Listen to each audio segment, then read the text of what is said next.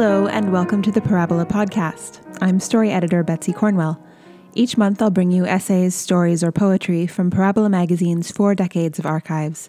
And the podcast also features guests who will offer us guided meditation or prayers. To mark the start of 2017, this month I'd like to share with you one of Parabola.org's most read essays from the past year. Appropriate to this season, it touches on themes of death and rebirth. This is Learning to Die by Brother David Steindl Rast.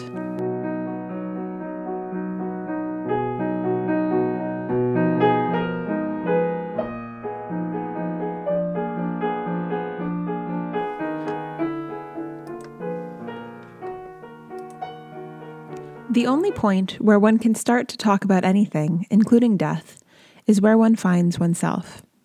And for me, this is as a Benedictine monk. In the rule of St. Benedict, the memento mori has always been important, because one of what St. Benedict calls the tools of good works, meaning the basic approaches to the daily life of the monastery, is to have death at all times before one's eyes.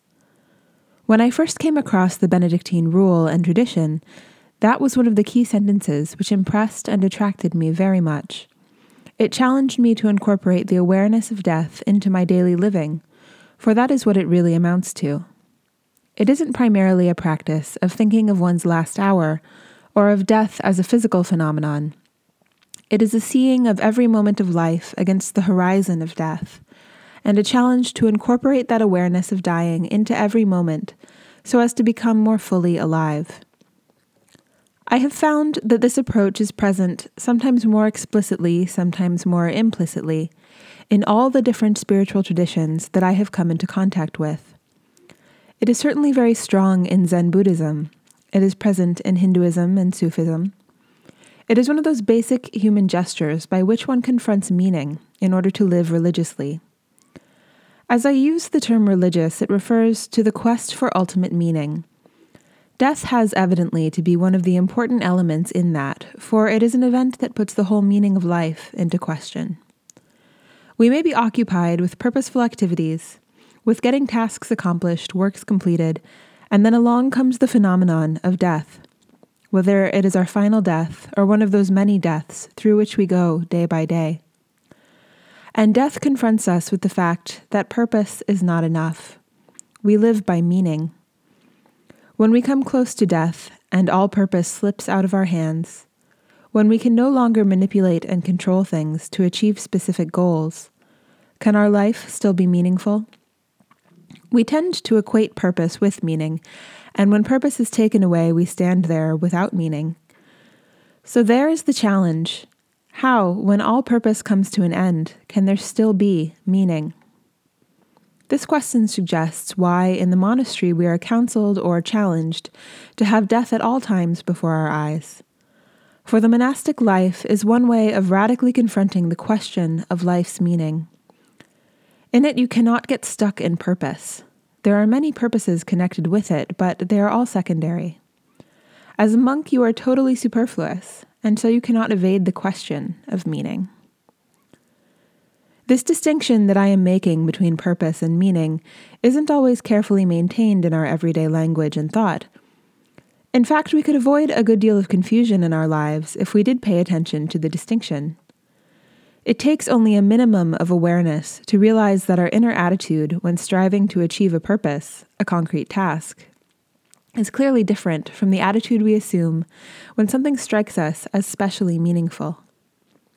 With purposes, we must be active and in control. We must, as we say, take the reins, take things in hand, keep matters under control, and utilize circumstances like tools that serve our aims. The idiomatic expressions we use are symptomatic of goal oriented, useful activity, and the whole of modern life tends to be thus purpose oriented. But matters are different when we deal with meaning.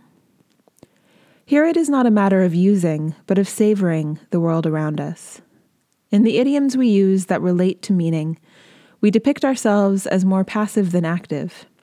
It did something to me. It touched me deeply. It moved me. Of course, I do not want to play off purpose against meaning or activity against passivity.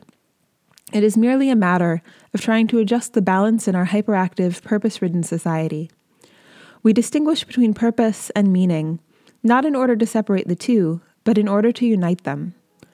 Our goal is to let meaning flow into our purposeful activities by fusing activity and passivity into genuine responsiveness.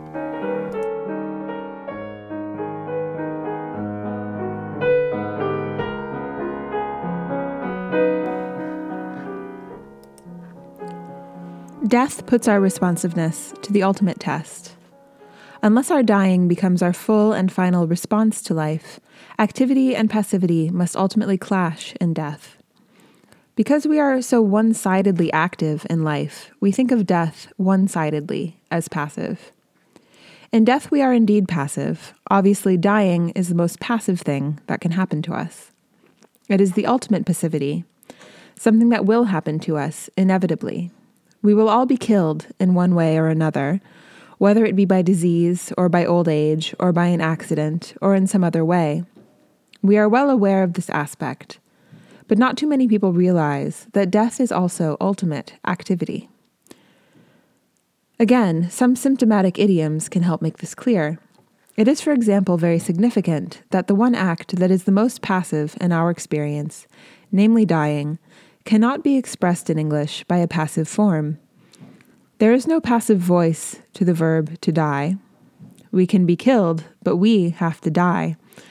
There is embedded into our very language the realization that dying is not only passive, maybe not even primarily passive, but also the ultimate activity. Dying is something we have to do.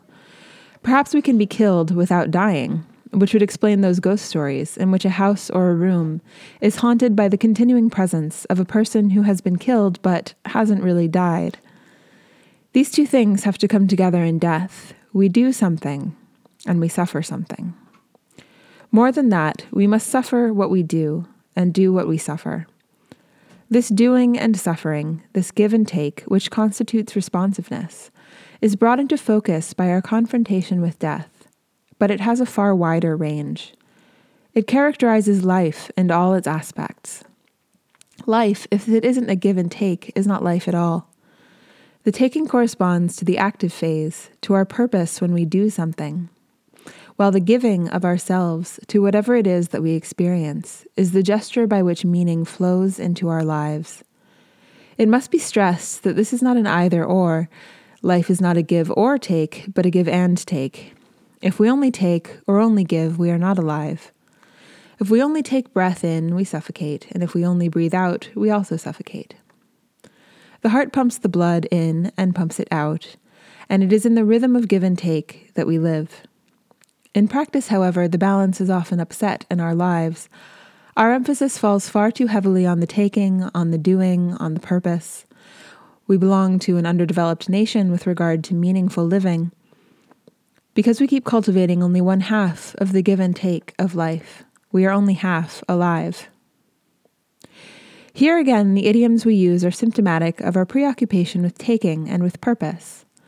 We have scores of idioms that speak of taking, but few that speak of giving yourself.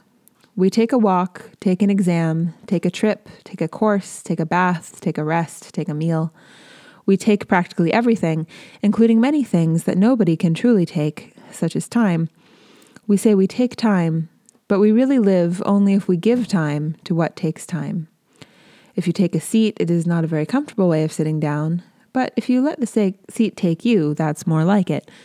Taking a nap is the surest way to insomnia, for as long as you insist on taking it, you will never get it. But the moment you give yourself to it, you will fall asleep. We might begin to suspect that our one sided insistence on taking not only prevents us from living balanced lives and living peacefully, but also from dying a balanced death and dying peacefully. Faced with the prospect of death, we must say, I can't take it. After a life in which we take and take, we eventually come up against something which we can't take. Death takes us. This is serious. One can go through life taking, and in the end, all this will add up to having taken one's life, which in a real sense is suicide. But we can learn to give ourselves. It doesn't come easy, conditioned as we are to be fearful of giving ourselves, but it can be learned. In learning to give ourselves, we learn both to live and to die. To die not only our final death, but those many deaths of daily living by which we become more alive. This is precisely the point. Whenever we give ourselves to whatever presents itself instead of grasping and holding it, we flow with it. We do not arrest the flow of reality. We do not try to possess. We do not try to hold back, but we let go, and everything is alive as long as we let it go. When we cut the flower, it is no longer alive. When we take water out of the river, it is just a bucket full of water, not the flowing river. When we take air and put it in a balloon, it is no longer the wind. Everything that flows and is alive has to be taken and given at the same time, taken with a very, very light touch.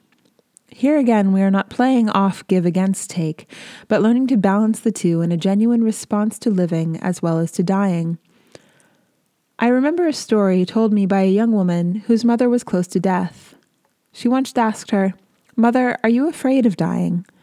And her mother answered, I'm not afraid, but I don't know how to do it. The daughter, startled by that reply, lay down on the couch and wondered how she herself would do it if she had to. And she came back with the answer Mother, I think you have to give yourself to it. Her mother didn't say anything, but later she said, Fix me a cup of tea and make it just the way I like it, with lots of cream and sugar, because it will be my last cup of tea. I know now how to die. This inner gesture of giving yourself to it, of letting go from moment to moment, is what is so terribly difficult for us, but it can be applied to almost any area of experience. We mentioned time, for instance.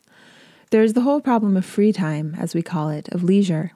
We think of leisure as the privilege of those who can afford to take time, this endless taking, when in reality it isn't a privilege at all. Leisure is a virtue, and one that anyone can acquire. It is not a matter of taking, but of giving time. Leisure is the virtue of those who give time to whatever it is that takes time. Give as much time to it as it takes. That is the reason why leisure is almost inaccessible to us. We are so preoccupied with taking, with appropriating.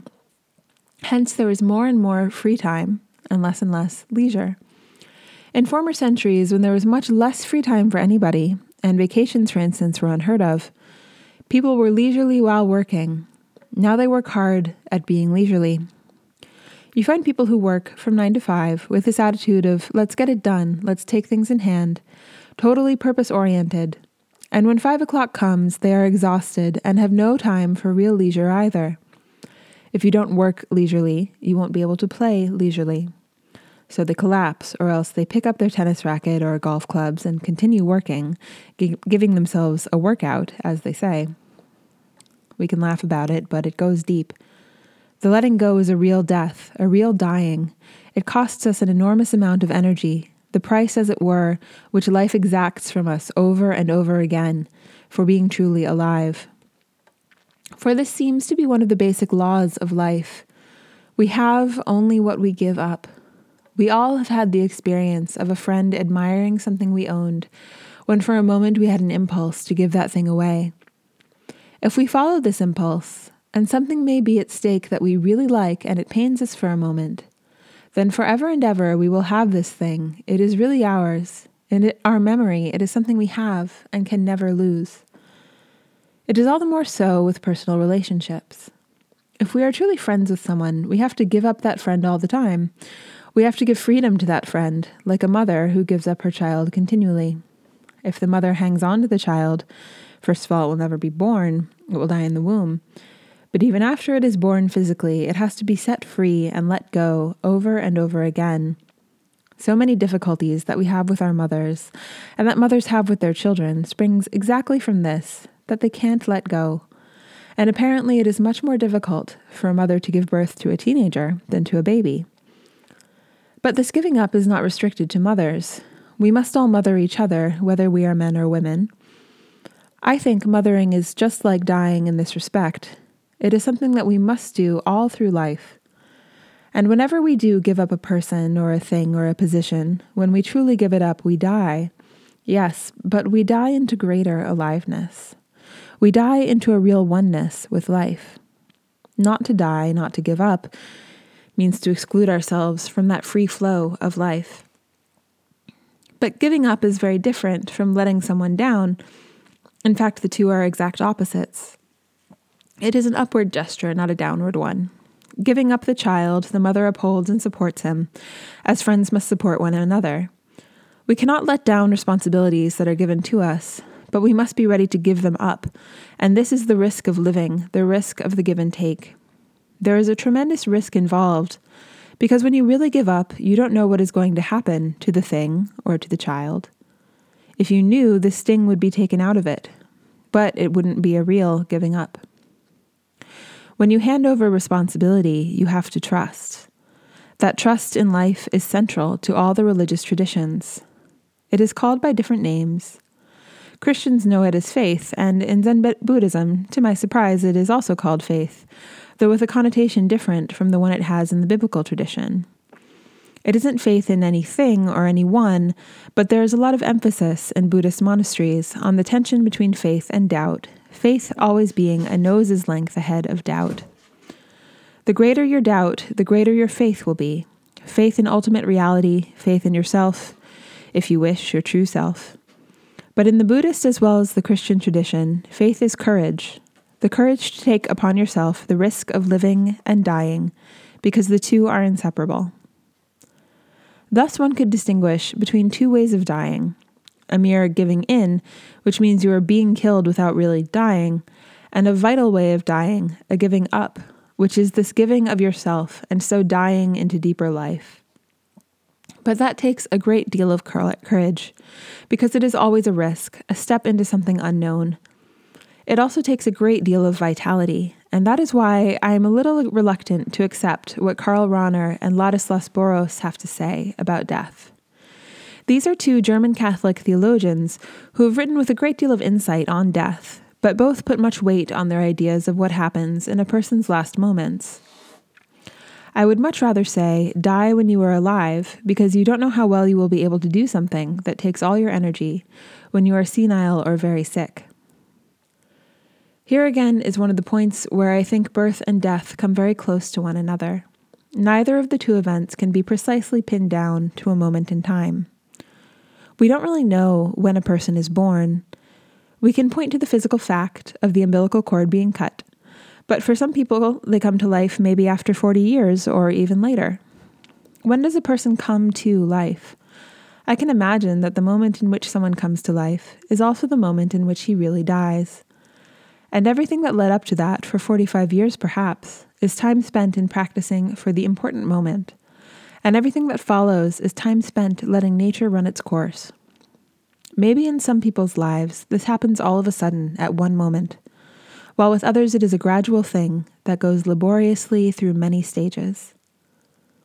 Most of what I have said simply means let's learn to die so that when our last hour comes, and if we are still alert to it, we will be able to die well. But at any rate, let's learn it. And that means let's learn to give ourselves over and over again to that which takes us. Let go of things, or rather, give up as a mother gives up. Let go is a little too passive, it comes too close to letting down. Giving up is the truly sacrificial gesture. So, in many traditions, you have this notion that throughout our lives we train for a right dying, and that means to train for flowing with life, for giving ourselves.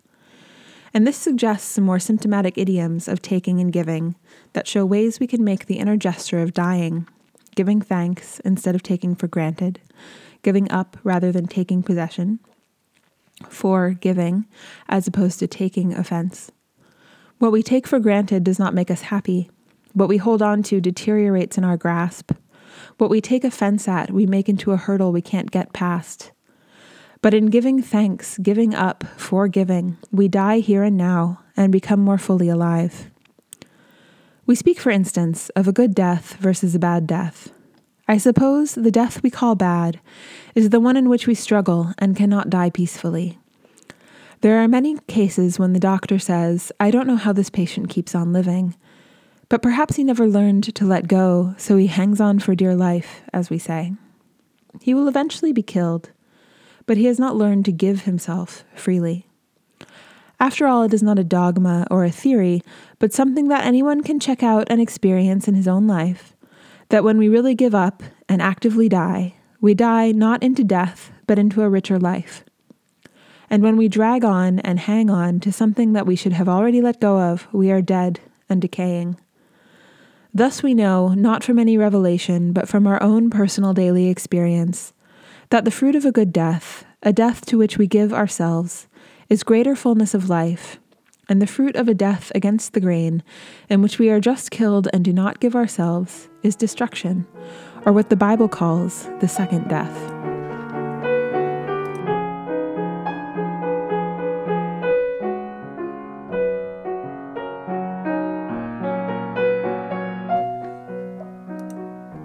In our human experience, time is, to use a fine expression I heard somewhere, a measure for the energy it takes to grow.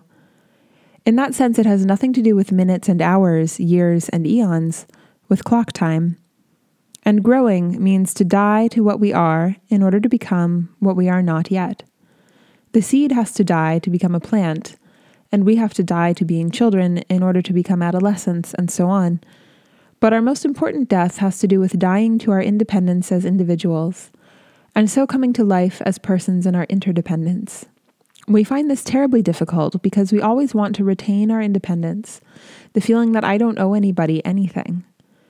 Then comes the moment of death, whether it is the ultimate death or a moment in the middle of life, and we give up our independence and come to life in interdependence, which is the joy of belonging and of being together. This is what we really most want, but except for such moments, we hang on to something which we don't really want and yet are afraid to let go of our independence and the isolation which necessarily goes with it. The moment we let go, we die into the joy of interdependence. The importance of our physical death fades away in comparison with this dying into what St. Paul calls the real life, Christ in us. He says in another passage, I live, yet not I, Christ lives in me. This is not a private statement about himself. He means that each one of us ought to be able to say that. As believers, you and I might say that as well as St. Paul, and that means that it is the true self that lives in all of us, yet not I. Christ lives in me. The face we had before, before we were born, as the Buddhists put it, is the Christ reality. That doesn't mean narrowly Jesus Christ, Jesus of Nazareth. It means the Christ. It is not separated from Jesus of Nazareth, but it is not limited to him. It comes very close to what Buddhists call Buddha nature and Hindus call Atman, the lasting reality. But we are still afraid of losing our individuality in this all embracing unity. I think we could overcome this fear by seeing that divine oneness is not achieved by the imposition of uniformity, but by the embracing of limitless variety. There is room for all our personal differences within it. One time, I talked with Eido Roshi about the question of the personality or impersonality of this ultimate reality. For here there seems to be what is generally thought of as an important difference of concepts between East and West, or between the Buddhists and the Christians. The Buddhists use the image of waves on the sea. Each of us is just one wave that comes out and goes back into the sea. I told him that a Westerner does not readily accept this. He says, I am somebody with self consciousness, awareness, and self possession. Am I just going back into some cosmic custard? If that sea out of which I came is impersonal, and I am personal, then I would be more than the sea. The answer he gave me was simple enough. If the sea did not have all the perfection of personhood, from where would the waves have gotten it? That is a beautiful Buddhist answer, and it does full justice to the Christian concern. But we could also say, all right, the wave goes back into the ocean, and that is a beautiful picture.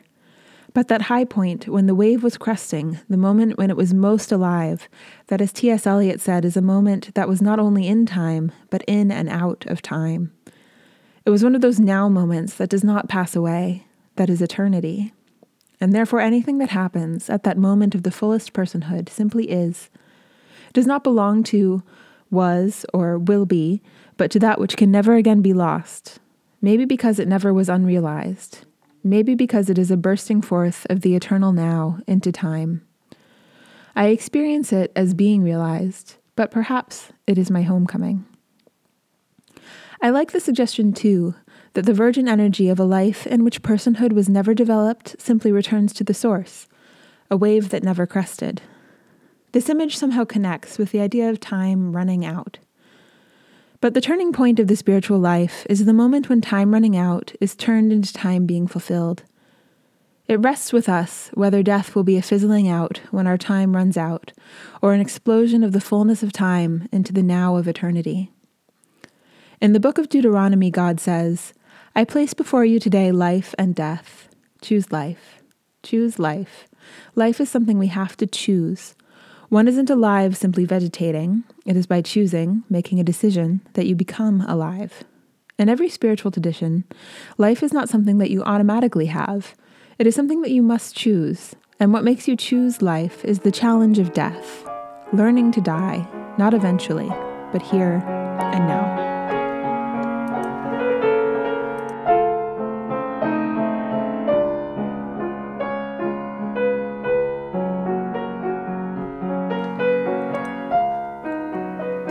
Excerpts from Brother David Steindl Rast's essay Learning to Die, which appeared in the winter 1977 issue of Parabola, Death. The full essay is available to read for free on our website, parabola.org. I encourage you to take the time to do so, especially at this turning point in the cycle of the year and in so many parts of the world where questions of independence and interdependence, unity and diversity are so fraught and so prescient.